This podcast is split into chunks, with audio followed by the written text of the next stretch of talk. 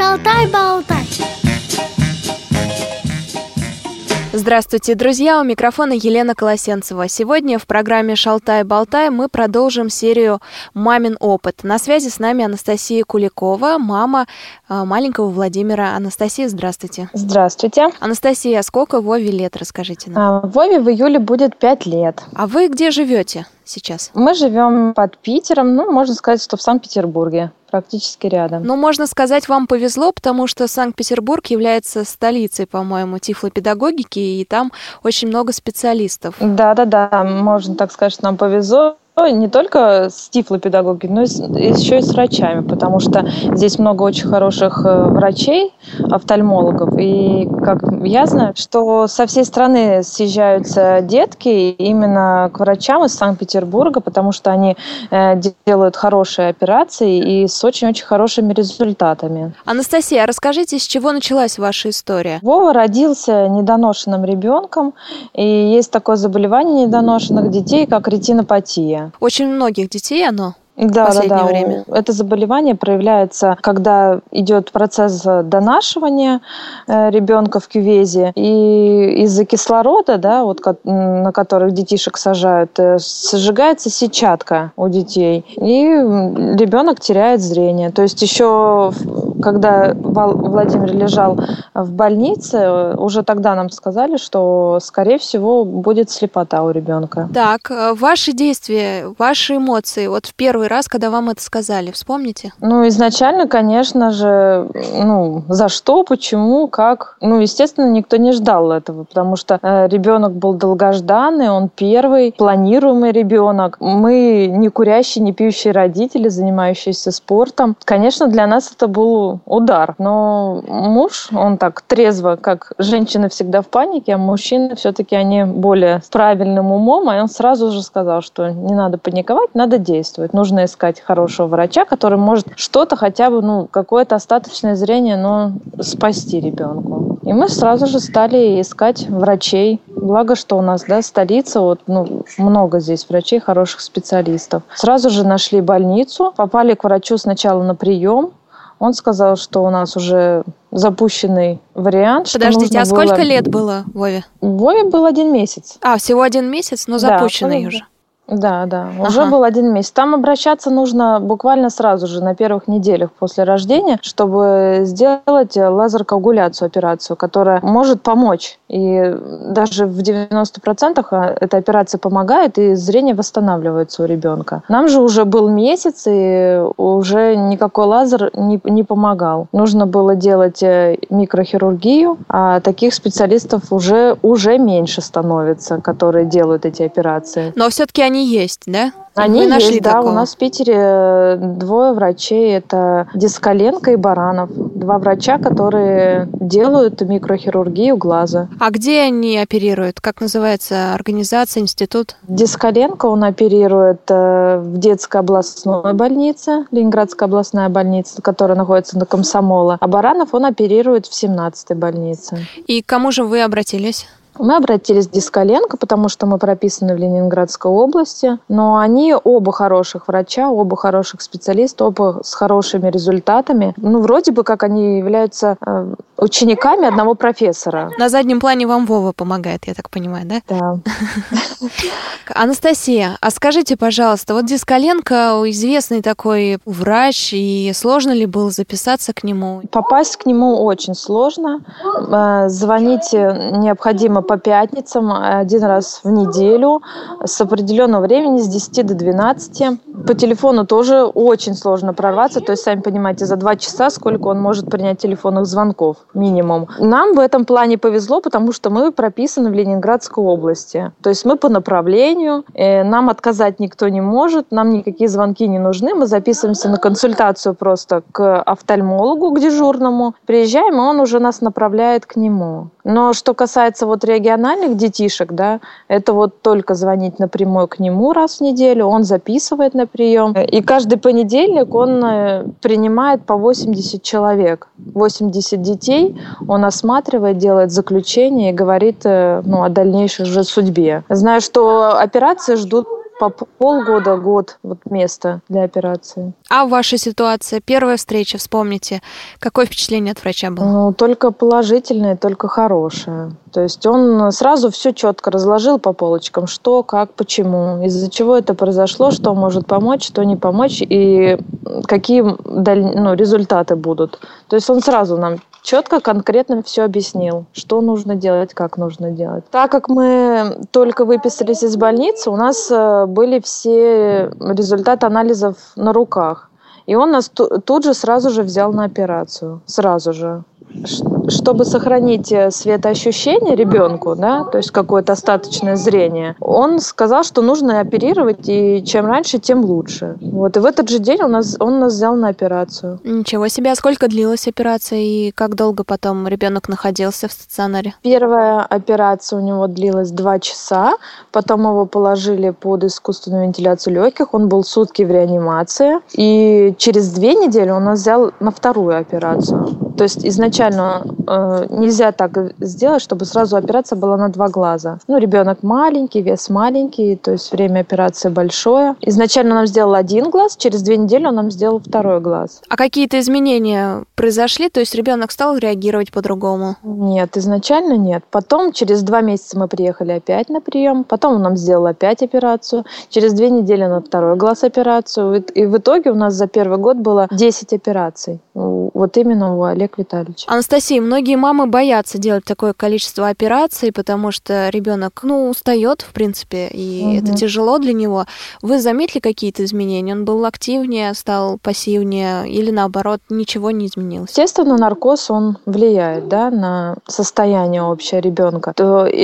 Изменялся аппетит, он очень плохо кушал, он хуже развивался физически, то есть помимо того, что нет зрения, еще и постоянные наркозы, естественно, все это совместно усугублялось для его здоровья. Но вариантов никаких не было, если мы хотели как-то помочь ребенку, чтобы хоть что-то, да, у нас было, да, по зрению, чтобы хотя бы светоощущение какое-то, может быть, мы надеялись и на предметное зрение. Естественно, нужно было делать эти операции. Нам, конечно, повезло, что у нас не было неврологических проблем. Очень много деток, которые рождаются, и еще с точки зрения неврологии им запрещают делать операции. Вот у нас такого не было, поэтому нам, конечно, в этом плане больше повезло. А если к вам подойдет мама другого незрячего ребенка, скажет, а стоило это того? Да, конечно, стоило. Какие изменения произошли вот после 10 операций? Значит, до года Владимир не видел ничего. То есть он просто лежал, он не развивался физически, он ничего не умел делать. Там даже речи не шло о ползании, о сидении. Он даже плохо очень держал голову. Но в год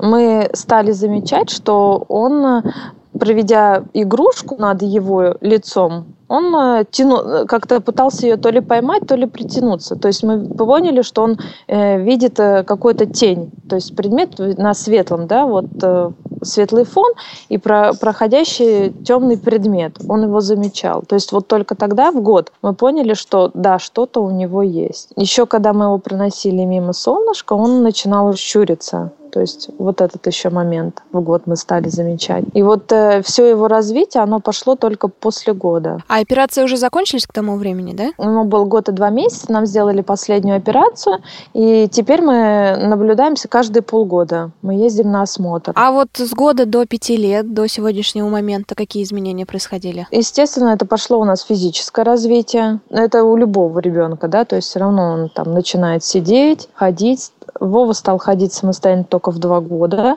До этого у него были страхи, боязнь. Равновесие он плохо держал, плохо ориентировался в пространстве, то есть он даже плохо ходил вдоль стенок. Только к 2 годам он стал, и то это пошло уже не из-за зрения, а то, что он уже просто стал старше, уже более у него стала ситуация осознанная, то есть он стал более все понимать. А что насчет речи? С речью у Вовы все хорошо, он рано начал говорить слова, и, как я считаю, что это было связано у него с какими-то просьбами, то есть, например, он хотел пить, он же не может показать пальцем, что он хочет пить. Он стал говорить «дай пить». Или, например, «хочу есть». То есть вот такие вот фразы, особенно глаголы, он очень рано начал произносить, например, «ходить». гулять, да, вот, то есть то, что было связано с действием. Как он узнает людей и относится к посторонним людям? Людей он узнает по речи, да, то есть когда, например, кто-то приходит, и если он произносит слово, он сразу понимает, кто это. Тот, кто часто к нам заходит, да, в дом, то он уже может опознать там, как открывается дверь, как открывается ручка,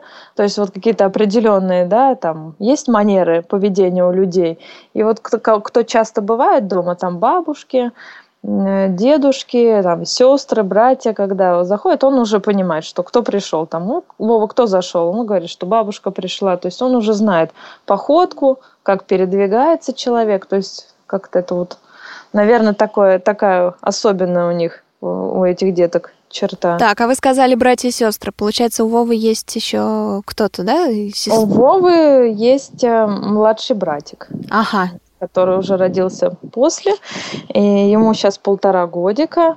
Вот, и я считаю, что это правильно, что нужно рожать детей, несмотря на то, что вот произошла такая ситуация, мы сразу же были, сразу решили, что на этом жизнь не останавливается, что нужно, что никак это не должно повлиять на дальнейшее, да, что мы хотели 2-3 детей, значит, они должны быть. И я могу сказать, что рождение брата ему тоже помогает в своем роде, то есть они вместе играют, они вместе общаются, они как-то, Вова как-то открывает мир для себя по-другому после вот рождения брата.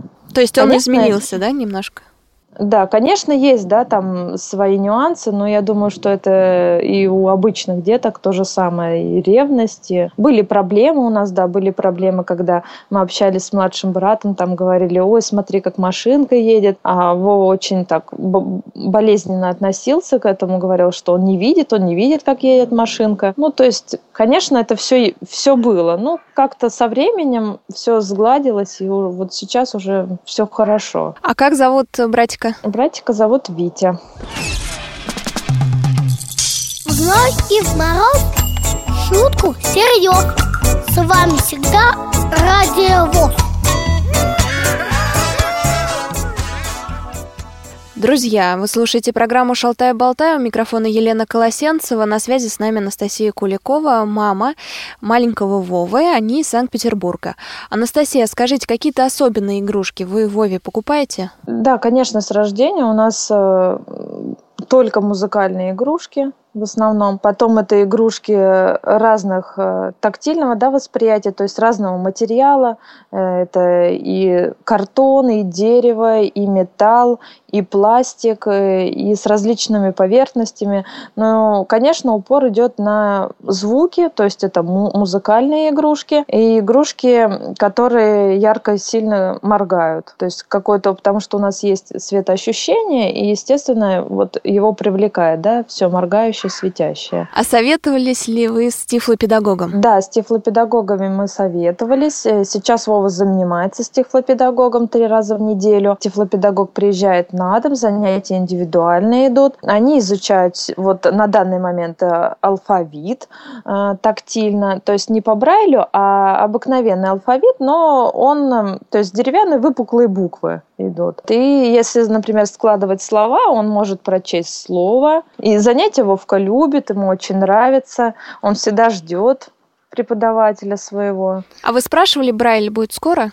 Примерно когда? Брайль немножко пока трудно, сейчас пока вот он поймет технику чтения, да, какое-то осознание в голове у него произойдет. А Брайль, я так думаю, что это будет год перед школой, то есть через год. А как вы искали тифлопедагога? Тифлопедагога мы долго искали. Изначально есть такой институт в Санкт-Петербурге, институт специальной психологии и педагогики. Там есть кафедра адаптивной физической культуры. И заведующая этой кафедры Ростомашвили, она вот как раз-таки работала в школе Грота, и у нее очень много связей с тифлопедагогами. И вот она посоветовала определенных там людей, и мы уже позвонили, там, кто мог просто, к нам добираться не так просто, кто мог, доехал. А в каком возрасте это было? Сколько было в Вове, когда начали занятия? Мы начали заниматься в 3,5 года. Ага, понятно. Анастасия, слышала на заднем плане гавк собаки. Ваша ли собака, и как Вова тоже с ней контактирует, помогает ли она ему, да, развиваться? Потому что говорят, что те же кошки дома, они способствуют развитию ребенка незрячего. Да, собака у нас есть, кошка у нас есть, живность у нас имеется. И очень-очень так положительно. Изначально Вова, когда вот совсем был маленький, когда ему был год-полтора, он боялся собаки. А сейчас, наоборот, у него такая идет настоящая дружба.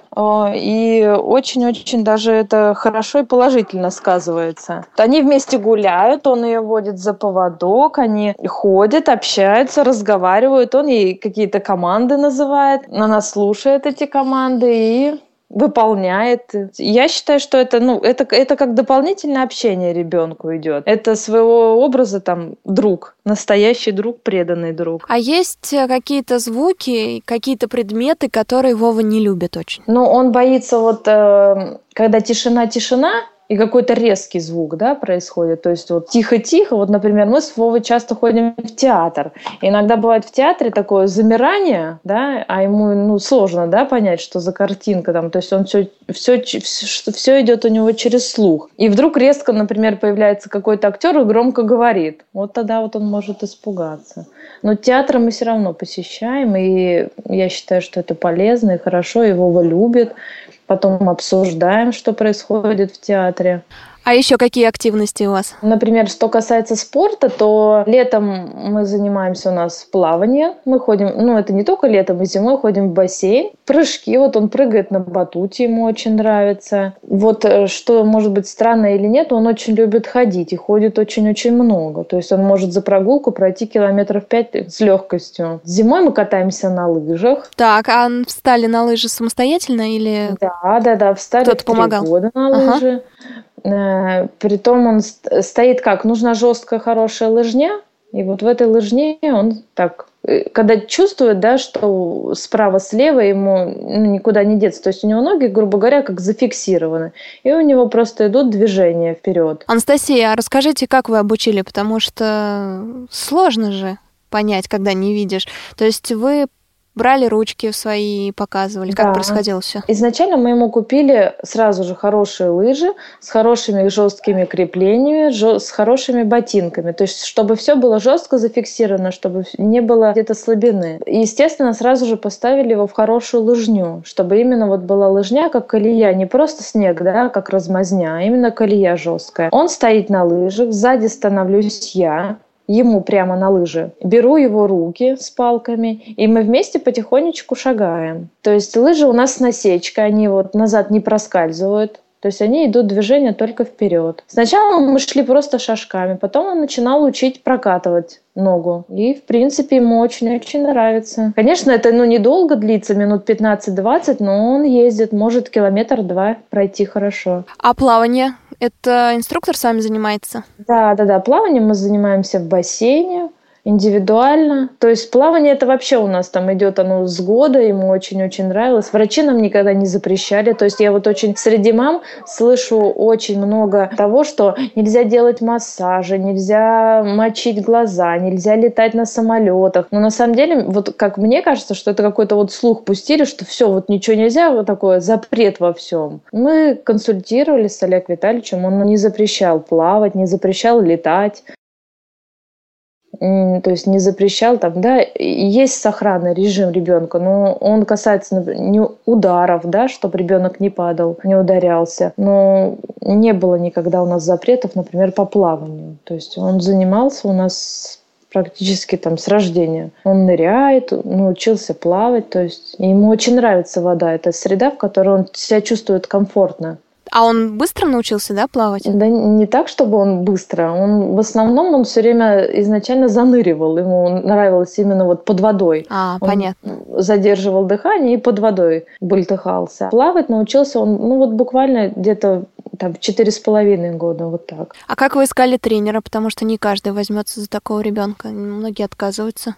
Как-то мы даже об этом и не думали. Мы записались, бассейн называется «Пятый океан». Приехали, сказали, что у нас такой особенный ребенок, и, не знаю, там девушки, молодые инструктора, и, в принципе, Никто не отказался, потому что мы ходили в разные дни, и у нас инструктор по плаванию все время менялся. То есть там как лечебная физкультура, и, не знаю, девчонки не отказывались. Наоборот, им было интересно как-то. И всегда, мне кажется, когда новый опыт вот с такими особыми детьми, он же и себе в багаж тоже как профессиональный идет. Анастасия, и еще такой вопрос. Советовались ли вы, общаетесь ли вы сейчас с мамами незрячих детей? И где это происходит в основном, если да? К сожалению, к глубокому сожалению, вот именно в Санкт-Петербурге я с такими мамами не общаюсь, но очень-очень бы хотела, потому что вот Вова у нас не посещает детский садик, и это, конечно, очень-очень плохо, и такая больная для нас тема, потому что мы областные, у нас здесь нет садов такого профиля. Например, в частных садах нам везде отказали, везде боятся ответственности, нигде его не берут. Но вот будем пытаться с сентября попасть в городской садик. И с мамами, конечно, я бы очень хотела, да, общаться, смотреть, как развиваются другие детки. Но знакома с мамами из других городов, с которыми мы знакомились вот в больницах. И с теми мамами, да, мы общаемся, но это общение, оно все сводится вот к телефонным звонкам. А что, как, что вы умеете, чему научились. То есть вот только так. В конце программы «Шалтай-болтай» мы просим наших интервьюируемых подвести итог и дать общий совет. Ну, во-первых, вот я считаю, что нужно в самом-самом начале, когда узнаете о такой проблеме, никогда не ставить себе вопросы, за что, почему? То есть, вот, например, для меня это был как удар, и я, наверное, так очень сильно замкнулась в себе. И я стала внутри себя это переживать. А почему, а за что это произошло? Как? Не нужно, нужно отбрасывать все эти вот вопросы ни за что и ни почему. То есть это вот произошло, вот так и произошло. Нужно бороться, идти дальше, потому что ребенок растет, он развивается, он замечательный малыш, и он мало чем отстает от детей своих сверстников обычных. Отставание, да, это есть, но он в чем-то превосходит их. То есть есть моменты, где он их лучше. Вот. И нужно, наоборот, бороться и идти вперед. Никогда не нужно, то есть, себе говорить вопросы, а почему, как, вот, зачем. Нужно, наоборот, все это откидывать и идти только-только вперед. Спасибо большое, Анастасия, за то, что уделили нам сегодня время. И надеюсь, что у вас действительно будет все хорошо, как вы и планируете. Да, спасибо большое. Друзья, напомню, что мы общались с Анастасией Куликовой, мамой маленького Владимира, ему всего 5 лет, они живут в Санкт-Петербурге, и она поделилась с нами своим материнским опытом. Большое спасибо, с вами была Елена Колосенцева, и помогал мне сегодня звукорежиссер Иван Черенев. До встречи в эфире «Радио ВОЗ». Если у вас возникли вопросы к специалистам, которых мы пригласили в гости, а также если вы хотите предложить тему или принять участие в записи, пишите нам по адресу радиособака.радиовосток.ру с пометкой «Шалтай-болтай».